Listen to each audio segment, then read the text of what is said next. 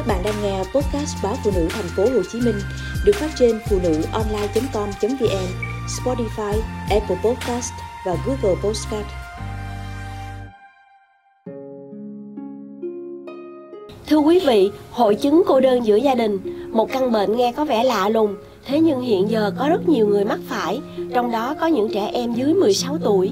Để hiểu hơn về hội chứng trẻ cô đơn giữa gia đình, hôm nay báo phụ nữ thành phố Hồ Chí Minh có cuộc trò chuyện cùng bác sĩ Đinh Thạc, trưởng khoa tâm lý của bệnh viện Nhi đồng 1. Xin kính chào bác sĩ, rất vui khi được gặp lại bác sĩ ở chuyên đề để con khỏe mạnh an toàn. Rất vui được gặp lại người dẫn chương trình Diễm Chi. Xin kính chào quý độc giả của báo phụ nữ thành phố Hồ Chí Minh. Báo cáo khảo sát hành vi sức khỏe học sinh toàn cầu tại Việt Nam năm 2019 cho thấy những chỉ số hết sức đáng báo động về sức khỏe tâm thần. Cụ thể, kết quả khảo sát gần 7.800 học sinh lớp 8 đến lớp 12, tương ứng trẻ từ 13 đến 17 tuổi của 81 trường học.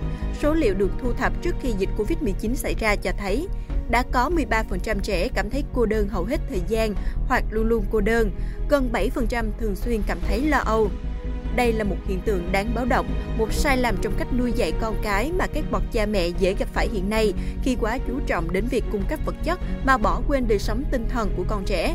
Điều này khiến nhiều em có cảm giác cô đơn, nặng hơn là trầm cảm, học hành sa sút và có những suy nghĩ tiêu cực. Một số trẻ chia sẻ gia đình là môi trường sống gần gũi nhất, nhưng cũng là nơi khiến các em dễ bị tổn thương nhất khi cha mẹ và người thân chỉ chú trọng vào làm việc, không dành đủ tình yêu thương và sự quan tâm cho các em. Chúng ta thấy rõ thực trạng đáng báo động về câu chuyện trẻ cô đơn trong gia đình. À, thưa bác sĩ Đinh Thạc, anh có thể nói rõ thêm về cái hội chứng trẻ cô đơn trong gia đình không ạ? À? Trước hết thì à, chúng ta biết rằng gia đình là cái nơi mà ai cũng mong muốn trở về. Từ người lớn đến trẻ con, từ người trẻ đến người già.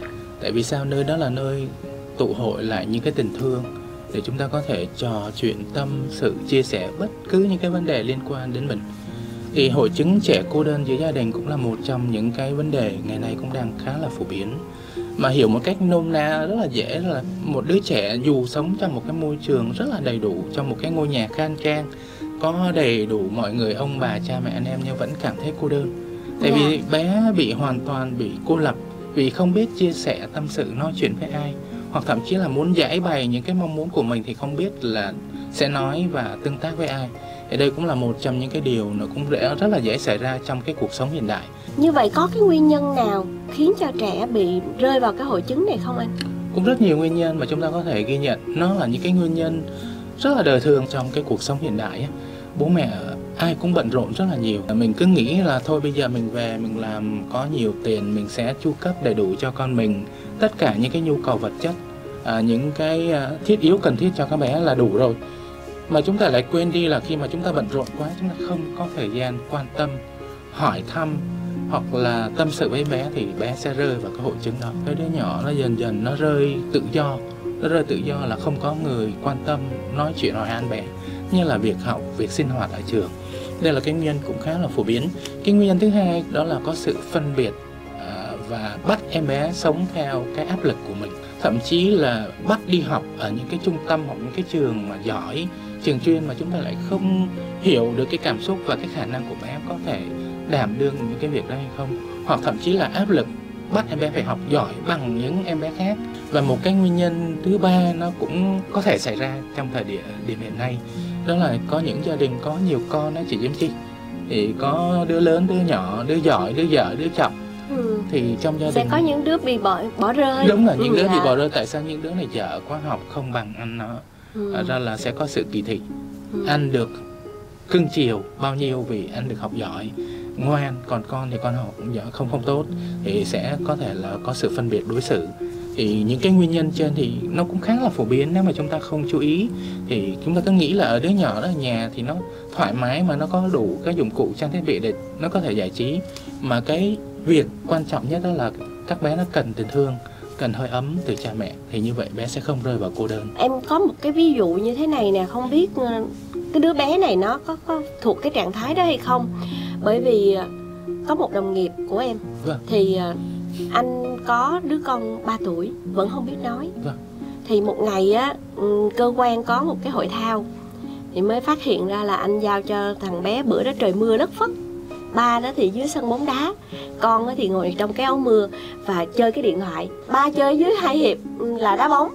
Còn con ở đây cũng cầm cái điện thoại hai hiệp luôn. Nhưng mà thằng bé không biết nói em đi trị liệu thì uh, bác sĩ nói rằng là bé nó đang bình thường. Do là cha mẹ không giao tiếp với bé thì anh này anh cự lại anh nói chứ ngày nào anh cũng uh, chăm sóc con đưa đón con đưa con đi học rồi cũng trò chuyện với con bình thường mà sao nói là không nói chuyện với con. Thì cái trường hợp đó sau đó thì uh, một thời gian với sự tham gia của bác sĩ tâm lý đó trị liệu thì đứa bé nói chuyện là bình thường. Và bây giờ bé 5 tuổi bé nói chuyện như sáo luôn. Vâng. Dạ cái hiện tượng đó là có phải rơi vào cô đơn chưa ạ ở đây cũng là một trong những cái điều mà chúng ta cần phân tích và suy nghĩ kỹ. Tại vì cũng có những cái rối loạn tâm lý những cái nhiễu loạn tâm lý khi mà đến với bệnh viện thì người ta hay đánh đồng cho những cái rối loạn nó liên quan đến rối loạn phụ tự kỷ. À, những em bé chậm nói thật sự hoặc có những em bé có những cái rối loạn về nhân cách do cái sự tương tác hoặc là những cái bất ổn nào trên hệ thống thần kinh. Tuy nhiên thì cũng có những em bé sau khi mình phát hiện ra thì thấy rõ ràng em bé này đang cần hoặc là đang thiếu một cái gì đó để có thể phát triển được những cái kỹ năng đó, như là kỹ năng ngôn ngữ. Cái vấn đề mà em bé mà chị Diêm Chi trình bày đó là cái sự quan tâm của mình thì đã có rồi nhưng mà chưa đủ. Đủ ở chỗ là mình phải tương tác, mình giúp cho bé có thể hiểu được mình. Nói lên những cái suy nghĩ qua cái ngôn ngữ. Bé này thường xuyên tiếp xúc với điện thoại. Muốn nói cái gì với cha mẹ thì cũng không có cơ hội. Thành ra có những em bé hoàn toàn không biết giao tiếp. Thật ra mình cứ nghĩ bé này kém tương tác chậm nói có chừng bị tự kỷ. À, và có những em bé mà khi mà bị rơi vào cái hội chứng cô đơn mà nghiêm trọng thì em bé câm nín luôn không biết nói chuyện với ai luôn. Thậm chí có những em bé tự nói chuyện với mình. Khi mà bố mẹ phát hiện ra thì cứ nghĩ bé này chắc bị rối loạn tâm thần. Khi đi khám rõ ràng thì những cái dấu hiệu này cũng coi chừng là em bé rơi vào cái hội chứng trẻ cô đơn giữa gia đình. Rồi thêm nhiều những cái dấu hiệu khác nữa rất là nhiều những cái dấu hiệu phong phú. Chẳng hạn như bây giờ bé đang sinh hoạt vui chơi bình thường rơi vào cái trạng thái là u uất buồn chán lo lắng không quan tâm đến môi trường xung quanh. Rồi những em bé vị thành niên lớn hơn thì đi tìm đi tìm hiểu bên ngoài để kết bạn bên ngoài. Tại vì sao? Ra bên ngoài sẽ vui hơn là ở trong gia đình. Tại trong gia đình là một cái nơi lạnh lẽo buồn chán. Thì đâu còn những cái gì hấp dẫn nữa. Thì kết bạn à, tìm bạn thì vô tình gặp những cái bạn xấu thì các bé rất dễ, dễ rơi vào vòng nguy hiểm. Có những em bé đang học rất là giỏi khả năng tập trung rồi giải quyết những cái vấn đề rất là tốt thì bây giờ bị suy suy giảm cái sự tập trung làm cho học hành bị sa sút. Đó cũng là cái biểu hiện của sự suy giảm trí nhớ dạ. sụt giảm cái sự nhận thức rồi không có tập trung vào việc học bị chán nản không còn một cái niềm vui trong cái cuộc sống gia đình nữa. Thì như vậy rõ ràng cũng rất nhiều những cái triệu chứng phong phú mà chúng ta có thể nghi ngờ là coi chừng em bé rơi vào cái hội chứng cô đơn giữa gia đình của mình. Giống như cái trường hợp của chị Diễm Chi đưa ra nhiều khi mình thấy là bé nó không nói chuyện với ai rồi đã đến cái tuổi này cũng chẳng tương tác chẳng quan tâm đến ai rồi lại lại không nói được nhiều nữa. Thì chúng ta lại dễ đánh đồng cái hội chứng trẻ cô đơn giữa gia đình với lại rối loạn phổ tự kỷ. Dạ đúng thì đây cũng là một Đúng, trong đúng. những cái quy kết nó chưa có mang tính khoa học. Dạ. Thì tốt nhất là chúng ta nên quan sát chúng ta tìm những cái nút thắt để chúng ta biết xem em bé nhà mình đang vướng mắc ở những chỗ nào. Và những cái điều đó khó quá thì chúng ta có thể đưa các cháu đến các cơ sở khám chữa bệnh tâm lý. Để được các bác sĩ tâm lý những chuyên gia trị liệu người ta tìm hiểu người ta khám cho bé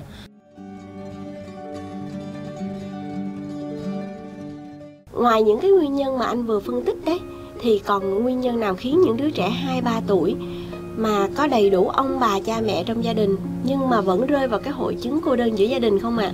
Ờ, trong nhiều năm ờ, làm nghề nhất là bác sĩ tâm lý nhi tôi có ghi nhận những cái trường hợp cũng khá là đặc biệt à, nó cũng đã xảy ra trong cuộc sống đời thường. Cái nguyên nhân mà tôi gặp mà trước tiên đó là những em bé mà sinh ra không phải do mong muốn của gia đình. Như mình thường nói nôm na là thai ngoài ý muốn thì khi mà em bé ra đời á, thì không có được sự yêu thương trọn vẹn của cha cả mẹ hoặc là ông bà khi mà mình không có tình yêu thương nhiều thì chắc chắn là đứa nhỏ sẽ bị bỏ rơi nguy hiểm hơn có những cái tình huống là khi mà đứa nhỏ sinh ra đời á thì gia đình gặp cái vận hạn xui xẻo thì lại chút hết lên cái đứa nhỏ Đúng là chuyện đó cũng có xảy ra. xảy ra Dạ. cũng khá là phổ biến mà Dạ. tôi đã gặp những cái trường hợp như vậy thì đứa nhỏ không phải là cái nguyên nhân mà chính là những cái điều nó tự nhiên nó xảy ra cho gia đình mình nhưng mà đứa nhỏ lại rơi vào cái hoàn cảnh đó và phải gánh chịu cái Giống như một quả cái điểm xấu. Điểm xấu. Dạ. rồi có một cái nguyên nhân nữa cũng khá là phổ biến trong thời đại hiện nay đó là những gia đình mảnh ghép không biết chị có nghe cái từ này chưa ạ Dạ. cái từ này tôi tôi mới nghĩ ra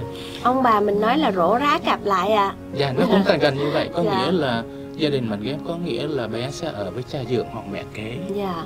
rõ ràng là con chung con riêng và con con con của từng người thì cũng sẽ làm cho cái vấn đề quan tâm nó sẽ khác nhau. Rồi cái nguyên nhân nữa cũng khá là thường gặp đó là những em bé mà sinh ra không có nét gì giống cha giống mẹ. Sao con mình lại không giống mình? Rồi ông bà dèm pha người ngoài nói tới nói lui đâm ra cha mẹ cũng bị uh, lay động cái tình thương. Có rất nhiều nguyên nhân Vâng. để khiến một đứa trẻ rơi vào cái hội chứng cô đơn giữa gia đình. Khi mà gặp cái trường hợp như thế này thì tôi nghĩ rằng các phụ huynh nên thật sự bình tĩnh vâng. và tìm đến chuyên gia. Vâng. càng sớm càng tốt. Bác sĩ xin chia sẻ thêm về cái câu chuyện mà chữa trị cho những cái đứa trẻ bị hội chứng này ạ. À, gần đây nhất trong một tuần vừa qua tôi có một bé gái tức là bé này thì ờ, cha mẹ chia tay nhau thì bé ở với mẹ thì mẹ lại ờ, ở với một người mới. Thì để kiểm soát em bé của mình thì mẹ luôn luôn áp đặt em bé rất nhiều thứ từ việc học cho đến việc chơi việc kết bạn và đi ra ngoài à, chính vì vậy mà bé dẫn đến cái sự căng thẳng. Dạ. ờ, khó chịu trong người và bé luôn luôn mở miệng nói là con không muốn sống với mẹ nữa. Đây cũng là một trong những cái gợi ý rõ ràng em bé không còn niềm tin niềm vui vào trong cái gia đình mà bé đang sống nữa mà cái ngôi nhà trở thành một cái gì nó nặng nề nó không còn an toàn với bé nữa. Rõ ràng là người lớn chúng ta chưa có suy nghĩ thấu đáo cho những em bé nhỏ. Tại vì sao? Khi mà bé rơi vào những cái trường hợp như là hội chứng cô đơn giữa gia đình mình á, thì mới là cái bước đầu trong vấn đề rối loạn về tâm lý thôi. Nếu mà chúng ta không có những cái biện pháp can thiệp những cái xử lý nó kịp thời hoặc cải thiện lại cái cuộc sống thì lâu dần em bé này sẽ rơi vào những cái vòng nguy hiểm. Mắc những cái bệnh về tâm thần tâm lý nó rất là là là nghiêm trọng. Thì lúc đó khi mà chúng ta chữa trị thì rất là nguy hiểm và không mang lại được những cái kết quả như mong muốn. Bên cạnh những cái đứa trẻ mà bị hội chứng cô đơn giữa gia đình á thì có những đứa trẻ cô đơn thật sự có đúng không ạ? Hoàn toàn là như vậy. Nếu mà chúng ta không có phát hiện và có những cái biện pháp mà giải quyết tích cực thì lâu dần em bé sẽ rơi vào cái hội chứng cô đơn giữa gia đình. Dạ. Tại vì sao? Những cái gì nó cứ lặp đi lặp lại lặp đi lặp lại như vậy thì nó sẽ tác động trên hệ thống thần kinh trung ương của chúng ta và gây ra những cái nhiễu loạn về tâm lý. Thay đổi một cái thói quen thay đổi một cái nếp sinh hoạt thay đổi một cái sự suy nghĩ thì không phải một sớm một chiều đâu mà Dạ. phải có sự kiên trì và có nhiều cái biện pháp nó tích cực thì chúng ta mới có thể thay đổi được những cái điều đó